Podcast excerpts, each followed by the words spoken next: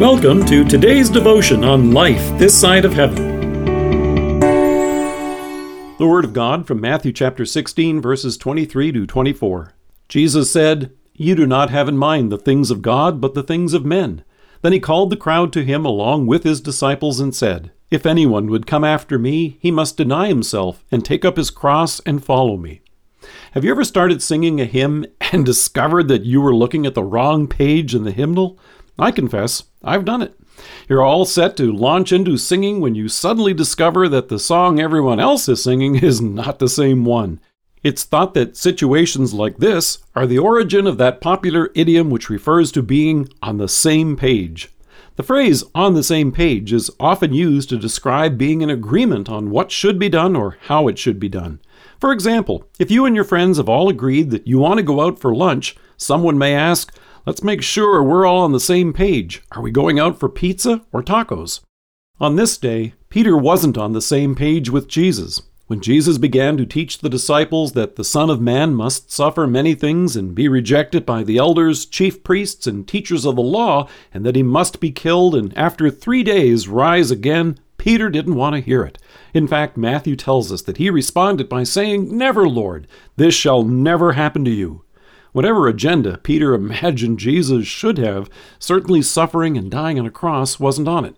So Jesus pointed out to Peter, You do not have in mind the things of God, but the things of men.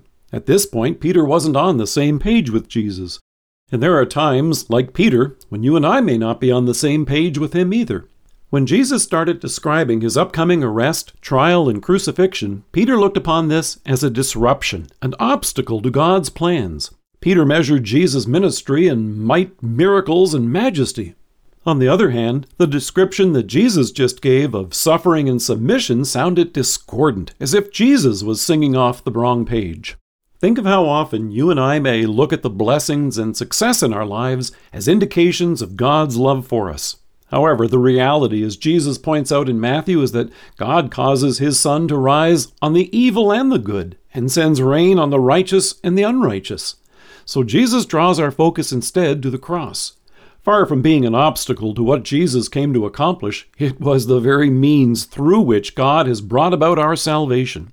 As Isaiah pointed out, he was pierced for our transgressions. He was crushed for our iniquities. The punishment that brought us peace was upon him, and by his wounds we are healed.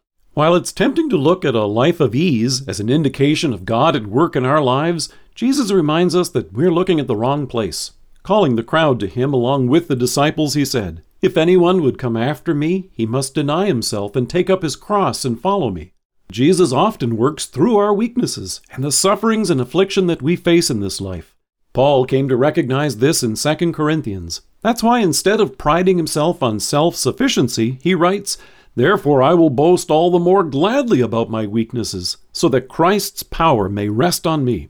Like Peter, many of today's Christians often look for miracles and majesty as the measure of God's might, and prosperity and a trouble free life as the proof of His love.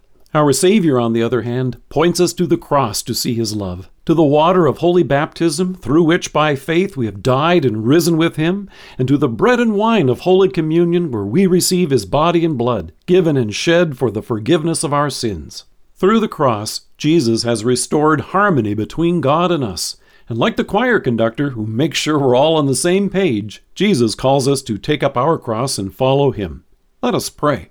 Guide us together, Lord, to hear your message of the cross, sing your praise, rejoice in your mercy, and see your love at work in our lives again this day. Amen. Thank you for joining us. If you're listening to us by podcast or on Alexa, we invite you to browse the resources that are available on our site at lifethissideofheaven.org. God bless you and have a great day.